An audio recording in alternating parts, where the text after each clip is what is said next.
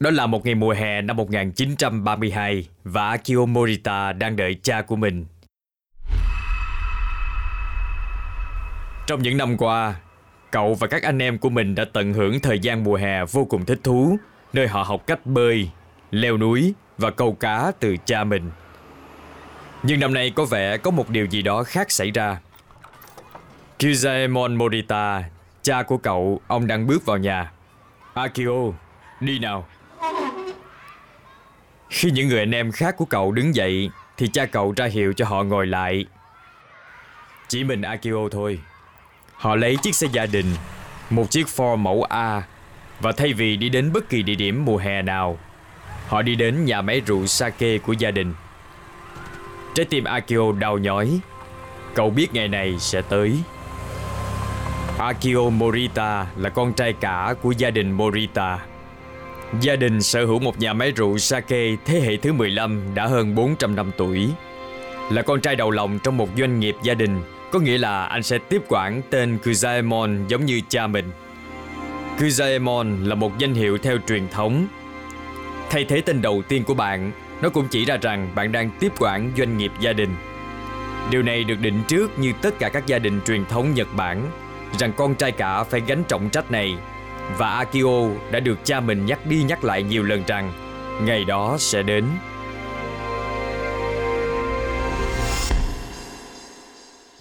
Akio, hôm nay con sẽ ngồi trong cuộc họp của chúng ta. Hãy lắng nghe và học hỏi. Một nhóm người Nhật mặc trang phục phương Tây bước vào. Họ đang thảo luận về việc phải làm gì nếu có sự thiếu hụt gạo, thành phần chính của sake. Đó sẽ là cuộc thảo luận hấp dẫn về nghệ thuật làm sake thiên liêng. Nếu trí óc của cậu không bị áp lực bởi gia sản của gia đình. Sau cuộc họp, cậu được đẩy nhanh chóng đến cuộc họp khác. Tiếp theo là kiểm kê kho nơi chủ tịch nhà máy sẽ đếm kho cùng cậu. Sau đó là việc nếm thử rượu. Đến đây Akio, cha cậu ra hiệu cho cậu. Hãy nhấp một ngụm sake này, nhưng nhớ nhổ ra nhé. Như tất cả các cậu bé 11 tuổi, khi nếm một loại đồ uống có độ cồn 15%, khuôn mặt Akio co rúm trong sự không thể tin nổi. Đây là sản phẩm của 15 thế hệ Morita sao?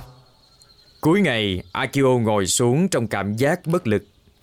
Tương lai trong u ám khi tiếng nói của cha cậu liên tục văng vẳng, nhắc nhở cậu về số phận điều hành doanh nghiệp gia đình vĩ đại của họ đã được định trước.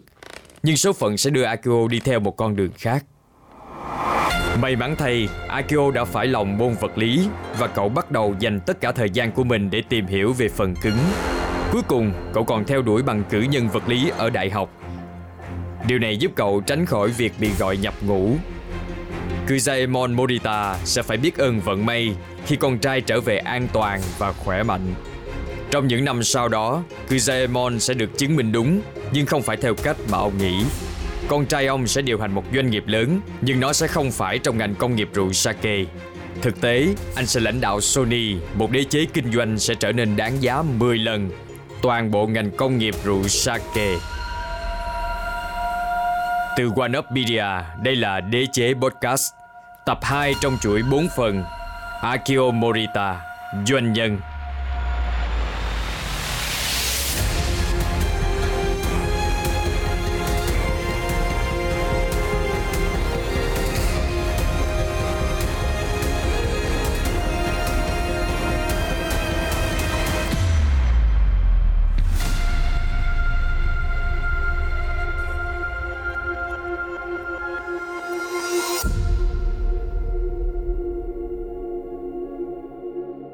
Khi kể về gia đình mình, Akio Morita đã dành một phần lớn thời gian để nhắc đến cha mình, mặc dù anh có mối quan hệ gần gũi hơn với mẹ. Từ khi còn nhỏ, anh nhận ra mình đang ở trong một vị trí độc đáo, một vị trí ít người có được.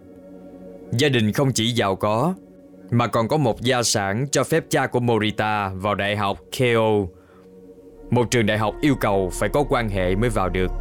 Cha anh cũng đầu tư nặng nề vào việc học hỏi của Akio Mặc dù có ba con trai Bởi vì Akio là con cả trong số ba người Điều này có nghĩa là anh thường được tiếp xúc với các cuộc thảo luận ở cấp cao trong doanh nghiệp gia đình Theo thời gian, Akio đã học được từ cha mình cách đối xử với nhân viên và hình thành nên văn hóa của Sony. Cho dù con có là ông chủ đời đầu, cũng đừng nghĩ rằng con có thể sai khiến mọi người. Hãy rõ ràng về những gì con muốn người khác làm. Chịu trách nhiệm về những gì con yêu cầu người khác làm. Đừng đổ lỗi cho người khác. Những lời này sẽ hình thành triết lý quản lý của Akio Morita mang lại cho anh sự thông thái mà đồng sáng lập Sony của anh, Ibuka, rất cần đến. Vào năm 1945, Ibuka, người sáng lập Viện Nghiên cứu Viễn thông Tokyo, đang vật lộn để tìm ra sản phẩm tốt nhất mà họ có thể sản xuất. Sau một chiếc nồi cơm điện, máy làm bánh mì và máy sưởi điện thất bại, nhóm phải chuyển sang sửa chữa đài radio. Ngày đó, mọi người có nhu cầu lớn trong việc chờ đợi để nghe tin tức từ ngoài Nhật Bản và nhóm đã tạo ra thành công một phụ kiện cho phép các đài radio ở Nhật Bản làm được điều đó. Nhưng công ty vẫn đang chảy máu tiền mặt, tiền từ túi của chính Ibuka. Nếu họ không nhanh chóng tìm ra điều đó, người phá sản sẽ không phải là công ty, mà là Ibuka. Tình cờ, Morita đã kết nối lại với Ibuka và cả hai hy vọng rằng họ có thể tạo ra điều gì đó tốt hơn cùng nhau. Đầu tháng 3 năm 1946, Ibuka và Morita ngồi trong một quán Izakaya. Trong tiếng Nhật, cái tên Izakaya được ghép giữa hai từ Y là ở và Sakaya nơi bán rượu sake. Izakaya có nghĩa là nơi uống tại chỗ, phục vụ những món nhỏ và đồ uống rượu sake. Ibuka-san, chúng ta đã nói qua thư, nhưng giờ tôi chắc chắn rồi. Anh không cần phải trả lương cho tôi và tôi vẫn có thể làm cho công ty của anh. Morita-san, anh có chắc không? Việc cân đối giữa công việc giảng viên vật lý và vẫn đóng góp như một nhà nghiên cứu sẽ rất khó khăn đấy. Tôi sẽ làm được. Hơn nữa, chúng ta đã luôn nói về việc bắt đầu công ty của riêng mình. Vậy tại sao không xem cách chúng ta sẽ làm việc cùng nhau như thế nào? Được thôi, hãy bắt tay vào lên kế hoạch chi tiết nào. May mắn thay, Morita đã được một công việc giảng dạy vật lý tại Tokyo do giáo sư cũ của anh đề nghị. Đó là một công việc ổn định và được trả lương từ quỹ nhà nước. Điều này có nghĩa là Ibuka không cần lo lắng về việc phải trả lương cho Morita. Morita có thể tự chi trả chi phí nhà ở của mình. Mất một tháng cho cả Morita và Ibuka để thảo luận đầy đủ về các điều khoản hợp tác. Trong quá trình đó, họ phát hiện ra một vấn đề lớn. Akio Morita thực sự chưa nói với cha mình rằng anh sẽ không còn làm việc trong ngành kinh doanh rượu sake. Điều này khiến mọi việc trở nên phức tạp bởi vì cặp đôi ban đầu muốn xin tài trợ từ gia đình Morita. Hy vọng có thể đạt được cả hai điều này dường như cách nhau hàng dặm, trừ khi họ có thể đưa một người có uy tín lên bàn thảo luận cùng với họ. Có lẽ là cựu Bộ trưởng Bộ Giáo dục. Masaru Ibuka đã kết hôn với Sekiko Maeda, con gái của Tamon Maeda, cựu Bộ trưởng Bộ Giáo dục. Mất một thời gian để thuyết phục ông, nhưng cuối cùng vào tháng 4 năm 1946, bộ ba kỳ lạ này đã lên tàu đêm đến Kosugaya để xin phép cha của Akio cho phép Akio giải phóng khỏi công việc kinh doanh của gia đình.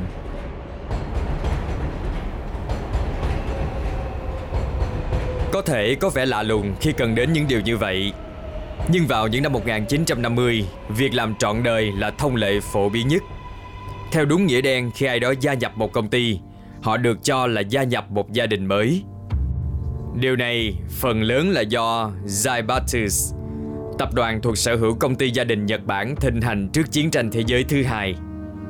Zaibatsus rất lớn và có nhiều ngành khác nhau trong công ty. Giống như Sony thời hiện đại, với các phân khúc kinh doanh thậm chí không bổ sung cho nhau.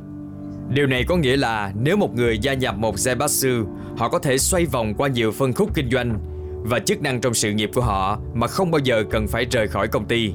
Loại hình này thường không thể thực hiện được trong nhiều công ty nước ngoài. Vì vậy, mặc dù tình huống có vẻ lạ lùng, nhưng nó dường như đã được lường trước.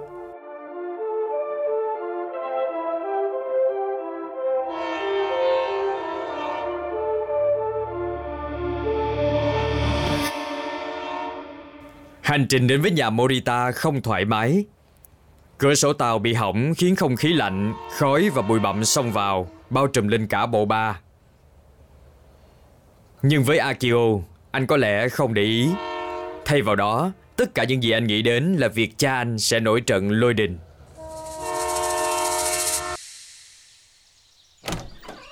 Oto-san, Oka-san, cha, mẹ. Akio gọi cha mẹ anh khi họ về đến nhà. Vào nhà đi con. Con có hai vị khách đi cùng. Cha mẹ nhớ Ibuka-san mà con đã nói với cha mẹ phải không? Còn đây là cha vợ của anh ấy, ông Maeda. Có chứ, con đã viết trong lá thư. Mẹ của Akio chào đón cả hai với bánh mì nóng, được phục vụ với bơ, mứt và trà. Cả Ibuka và Maeda đều biết gia đình Morita đang làm ăn tốt. Phục vụ khách với các món ăn nhẹ phương Tây tương đương với một miếng thịt lớn trong thời đại của chúng ta. Điều này có thể làm cho cuộc thảo luận dễ dàng hơn nếu không phải vì doanh nghiệp gia đình đang cần sự giúp đỡ của Morita. Trong khi chào hỏi qua lại, lòng bàn tay của Morita đã đổ mồ hôi rồi. Đã đến lúc và anh đã ra hiệu cho Ibuka bằng ánh mắt. Đúng rồi, Morita-san. Ibuka đang nói với cha của Akio Morita. Cháu chắc chắn con trai của bác đã chia sẻ với bác chúng cháu đang chuẩn bị bắt tay vào một dự án mới. Ừ, có, Akio đã. Kizaemon Morita nhìn con trai. Nó nói đó là công việc quan trọng. Dạ vâng, Morita-san. Cháu có kinh nghiệm trong ngành kỹ thuật và Maeda-san thì rất giỏi trong việc tìm ra những mối liên kết. Chúng cháu thật sự cần một người giỏi về kinh doanh. Cháu nghe nói bác đã đào tạo con trai rất tốt. Ibuka dường như đang tạo ra được dấu hiệu tốt khi Kuzaemon Marita không ngắt lời. Đúng vậy. Maeda đã góp lời. Chúng tôi đã có một số thành công nhất định và được đăng tải trên báo chí. Ông có đọc chúng chưa? Kuzaemon Morita không hề biết. Maeda đã nhờ một người bạn trong cơ quan in ấn quốc gia viết lên một bài về công ty của họ. Cặp đôi tiếp tục giao đấu trước khi có kết luận cuối cùng. Morita-san, con trai của ông rất quan trọng cho doanh nghiệp của chúng tôi. Một khoảng lặng tuyệt đối được tạo ra chỉ còn tiếng đập thình thịch của trái tim. Nếu Akio Morita nhìn kỹ, anh có thể nhận ra rằng cả Ibuka và Maeda đều đang nắm chặt tay, mặt tái mét và đang cảm thấy rất lo lắng. Con trai của tôi, Kizaemon đối diện với Akio. Tôi đã mong đợi rằng nó sẽ tiếp quản công việc gia đình và sẽ thành công theo lẽ tất nhiên khi là con trai cả trong nhà.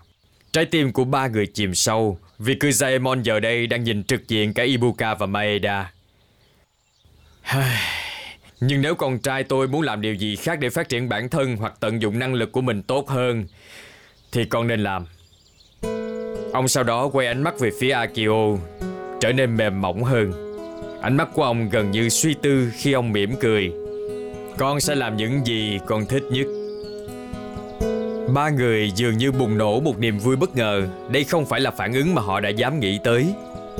Vào ngày 7 tháng 5 năm 1946, Akio Morita và Masaru Ibuka đã thành lập công ty kỹ thuật viễn thông Tokyo, tiền thân của Sony. Trước khi chúng ta đi sâu vào sự phát triển của Sony, thật đáng tự hào và đáng để lan tỏa về tình yêu mà cha của Morita đã dành cho anh ấy. Mặc dù ông rất nghiêm khắc và luôn kỳ vọng Akio Morita học hỏi và phát triển doanh nghiệp gia đình, song là một người cha, ông cũng luôn mong muốn con mình được hạnh phúc với những gì con muốn làm nhất. Trong những năm tiếp theo, tình yêu và nguyện vọng chân thành của ông cho sự thành công của Akio Morita được thể hiện tốt nhất, không phải chỉ qua lời nói. Cha ông thường xuyên cho nhóm vay tiền và không bao giờ ép trả lại. Trước mắt không có gì để đền đáp, Akio Morita đã chia cổ phần của công ty cho cha mình. Cuối cùng đưa ông trở thành một cổ đông lớn của công ty với 17% cổ phần. Nếu đó được coi là một khoản đầu tư thì đó sẽ là khoản đầu tư tốt nhất mà cha anh từng thực hiện. Nhưng vào năm 1946, vẫn còn rất nhiều công việc phải làm và cả Akio và Ibuka đều cần xây dựng danh tiếng.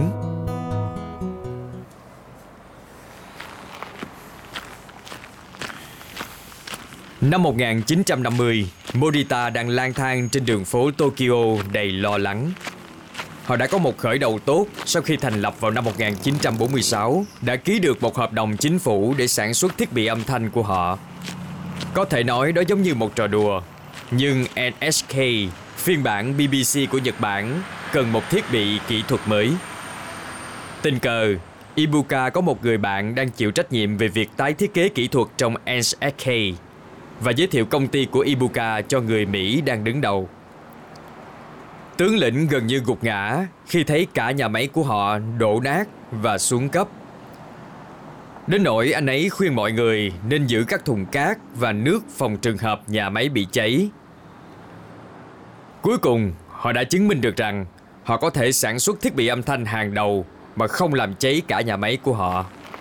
Morita tiếp tục lang thang xuống Minatoku, một quận người giàu ở Tokyo. Anh nhớ rõ chuỗi sự kiện sau đó dẫn họ vào con đường tăm tối này. Anh luôn muốn biết rằng Ibuka và anh không được sinh ra chỉ để sản xuất thiết bị âm thanh chán chường cho chính phủ.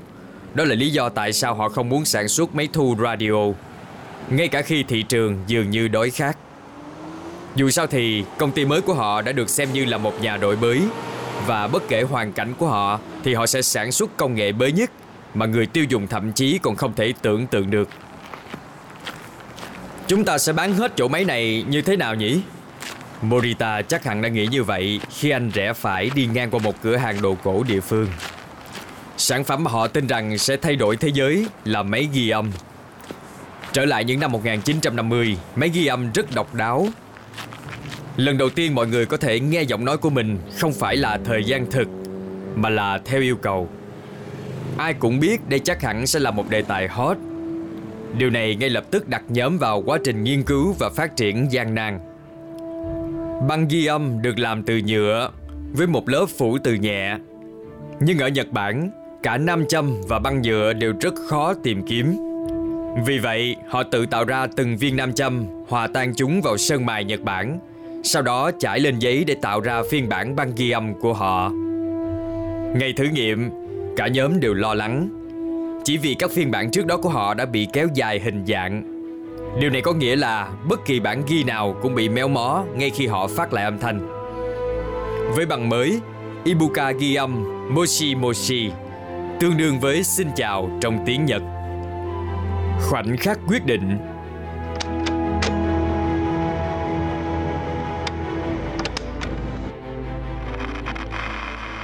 Moshi Moshi Cả nhóm vỡ òa trong niềm vui mừng Morita và Ibuka biết phần còn lại sẽ là lịch sử. Họ đã có sản phẩm giành chiến thắng, sẽ thay đổi toàn bộ thế giới. Morita cười dạo khi anh lang thang vào cửa hàng đồ cổ ở Tokyo và quan sát những vị khách hàng. Anh không thể hiểu tại sao ai cũng mua đồ cổ mà không mua máy thu âm của anh. Sau thử nghiệm thành công, nhóm đã công hiến tất cả những gì họ có để sản xuất càng nhiều máy ghi âm càng tốt. Điều này không phải là một nhiệm vụ dễ dàng.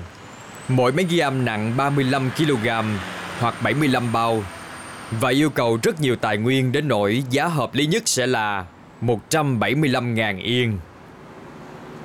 Để cho bạn hiểu rõ hơn, một sinh viên tốt nghiệp đại học thành công sẽ kiếm được khoảng 100.000 yên hàng năm. Và không có gì lạ khi cha của Morita đã gửi một kế toán và một người quản lý chung để giúp đưa ra quyết định tài chính hợp lý hơn.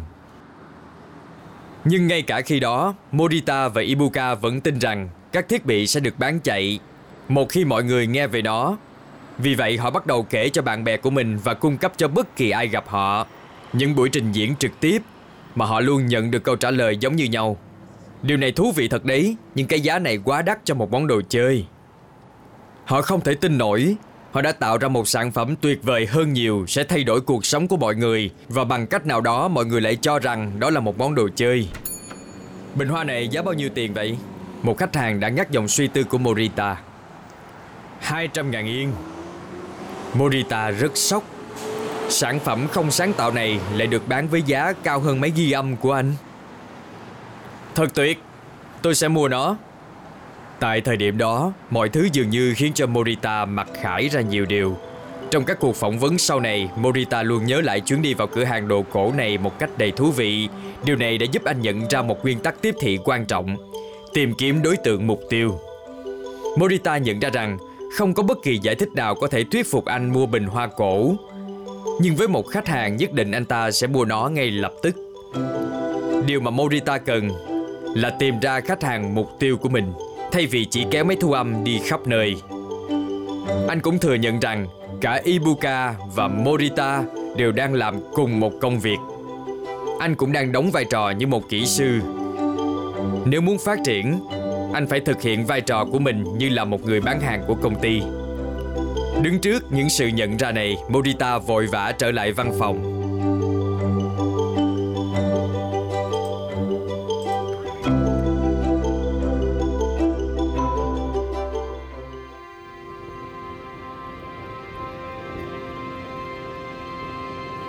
Nhờ một sự giúp đỡ, Morita đã tự mình đến tòa án tối cao Nhật Bản, mang theo một máy ghi âm nặng 35 kg. Cảm ơn quý vị đã tham gia với chúng tôi hôm nay. Tôi sẽ thực hiện một buổi trình diễn về cách máy ghi âm hoạt động. Với một nút nhấn, Morita bắt đầu đọc một bản ghi chú dài do một thư ký tòa án viết. Sau bài diễn văn, anh đã phát lại chính xác bản ghi âm đó. Mọi người trong tòa án đều phấn khích, nhưng không giống như bạn bè của anh. Họ không cười, cũng không cho rằng nó thú vị. Thay vào đó, họ đặt ra tất cả các loại câu hỏi liên quan đến sản phẩm. Thời gian ghi âm có thể kéo dài bao lâu? Chuyện gì xảy ra nếu băng hết? Chúng tôi có thể lấy thêm ở đâu? Một máy có thể chạy được bao lâu? Morita rất phấn khích. Mọi việc diễn ra tốt đẹp hơn anh tưởng. Sau khi nhận ra rằng anh cần tìm đúng đối tượng mục tiêu của mình, anh nhớ lại một người bạn đã nói rằng tòa án tối cao Nhật Bản đang thiếu thư ký để ghi lại các phiên tòa. Anh đánh cược là họ cần một thiết bị có thể giúp họ ghi âm thông tin để có thể ghi chép lại sau này. Được rồi Morita-san, hãy nói về giá cả đi. Anh bán nó với giá bao nhiêu? Rõ ràng là sự tự tin của Morita đã bị lung lay. Câu hỏi cuối cùng này đã từng làm mất đi mọi khách hàng tiềm năng của anh. Với một hơi thở sâu, Morita nói à, 175.000 yên. Có vẻ hợp lý.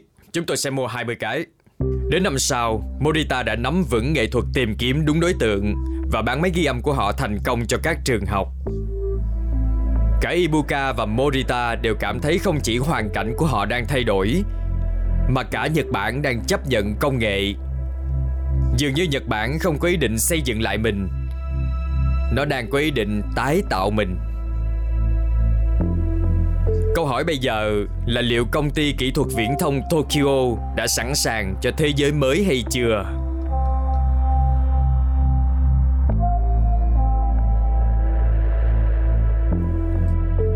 Bây giờ chúng ta sẽ cùng nhau vượt thời gian. Tái tạo cho một thế giới đang thay đổi là một điều khó khăn. Tương tự, chương trình đế chế podcast của chúng tôi cũng đang cố gắng tái hiện lịch sử kinh doanh nếu bạn thấy nó thú vị và hấp dẫn, hãy đánh giá 5 sao cho chúng tôi nhé. Điều đó sẽ khiến podcast của chúng tôi được lan tỏa tới nhiều người hơn. Ồ, oh, có vẻ như chúng ta đã tới nơi rồi. Đó là năm 1953 và Morita vừa hoàn thành chuyến đi vòng quanh châu Âu của mình. Đã 3 năm kể từ khi Ibuka và Morita lần đầu tiên tìm thấy thị trường phù hợp cho sản phẩm máy ghi âm lớn của họ và rất nhiều chuyện đã xảy ra. Công ty của họ giờ đây đã có hơn 120 người với một đội ngũ kỹ sư lớn. Không ít hơn 1 phần 3 trong số họ đến từ các lĩnh vực kỹ thuật khác nhau. Công ty kỹ thuật viễn thông Tokyo đang bắt đầu xây dựng một danh tiếng mạnh mẽ về thiết bị âm thanh. Và vào năm 1952, họ trở thành một trong số ít công ty Nhật Bản có giấy phép cho các linh kiện bán dẫn do Bell Labs phát minh. Mặc dù mọi thứ đang thuận lợi, Morita cảm thấy cần phải thay đổi thương hiệu, đổi tên công ty. Chuyến đi của anh tới Mỹ và châu Âu vừa là công việc, vừa là giải trí. Anh đi thăm càng nhiều công ty công nghệ khác nhau càng tốt và nhận ra một sự thật đáng buồn rằng các từ tiếng Nhật dường như không hợp thời. Phương án thay thế đó là sử dụng tên tiếng Anh hiện tại của họ nhưng cũng không có vẻ gì thú vị hơn. Bạn hiểu ý tôi phải không? Công ty kỹ thuật viễn thông Tokyo Công ty kỹ thuật viễn thông Tokyo Công ty kỹ thuật viễn thông Tokyo. Bạn hiểu ý tôi mà. Sau khi cùng suy nghĩ, Họ đồng ý rằng tên phải bằng tiếng Anh. Rốt cuộc, Thế giới đang học tiếng Anh. Họ cũng nên đi theo thế giới. Thách thức là chọn cái tên nào. Giống như tất cả các nhà sáng lập, Họ bắt đầu tìm trong từ điển, Tìm kiếm từ đồng nghĩa với sản phẩm của họ Trước khi tình cờ phát hiện ra từ Latin cho âm thanh Sonus. Morita-san Sonus thế nào? Nó có nghĩa là âm thanh trong tiếng Latin. Nghe cũng được đó Nhưng hơi cổ điển. Ngày đó cả Morita và Ibuka đều đồng ý rằng Sonus là hướng đi đúng. Nhưng nó chưa có vẻ trẻ trung, sáng lạng như đúng ý họ muốn. Thay vì hấp tấp Họ đều đồng ý rằng sự hoàn hảo quan trọng hơn. Mặc dù không ai có thể dự đoán rằng quá trình sẽ kéo dài 2 năm Họ nhận ra cách tốt nhất để bắt chước sự trẻ trung là sử dụng từ vựng tiếng lóng của thế hệ mới. Hồi đó, quân đội Mỹ đã mang đến tiếng lóng Anh và Sunny được viết là S-O-N-N-Y là một cách nói phổ biến cho một cậu bé trẻ trung, sáng sủa và đáng yêu. Nhưng trong tiếng Nhật, Sunny cũng có nghĩa là mất tiền. Và Morita không muốn trở thành một người làm mất tiền. Dựa trên kinh nghiệm của mình ở Mỹ và châu Âu, anh nhận ra rằng tên thường là một cụm từ tiếng Anh ngắn gọn và sắc bén. Vì vậy anh quyết định bỏ đi một chữ N để viết lại từ tiếng lóng thành S-O-N-Y. Năm 1955, tên Sony đã được đăng ký ở Nhật Bản và vào năm 1957, nó đã được đăng ký ở hơn 170 quốc gia trên toàn thế giới. Cuộc vươn lên hùng hậu của Sony, đế chế toàn cầu, đã chính thức bắt đầu.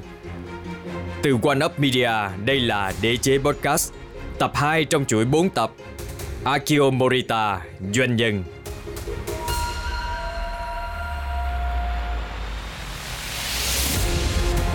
Tiếp theo trong Đế chế Podcast, chúng ta sẽ tìm hiểu thêm về sự thăng tiến đáng kinh ngạc của Sony từ một công ty Nhật Bản thành một cường quốc toàn cầu. Hãy theo dõi chúng tôi để không bỏ lỡ tập 3 trong chuỗi 4 tập của chúng tôi. Made in Japan.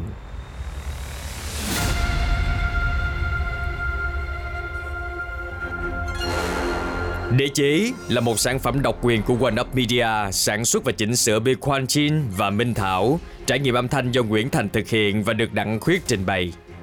Trong bản podcast có các màn tái hiện và kịch bản của chúng tôi. Có thể tại thời điểm đó nhân vật có những suy nghĩ, cảm nhận và lời nói khác, song nội dung được dựa trên nghiên cứu sự kiện có thật. Cảm ơn bạn đã lắng nghe.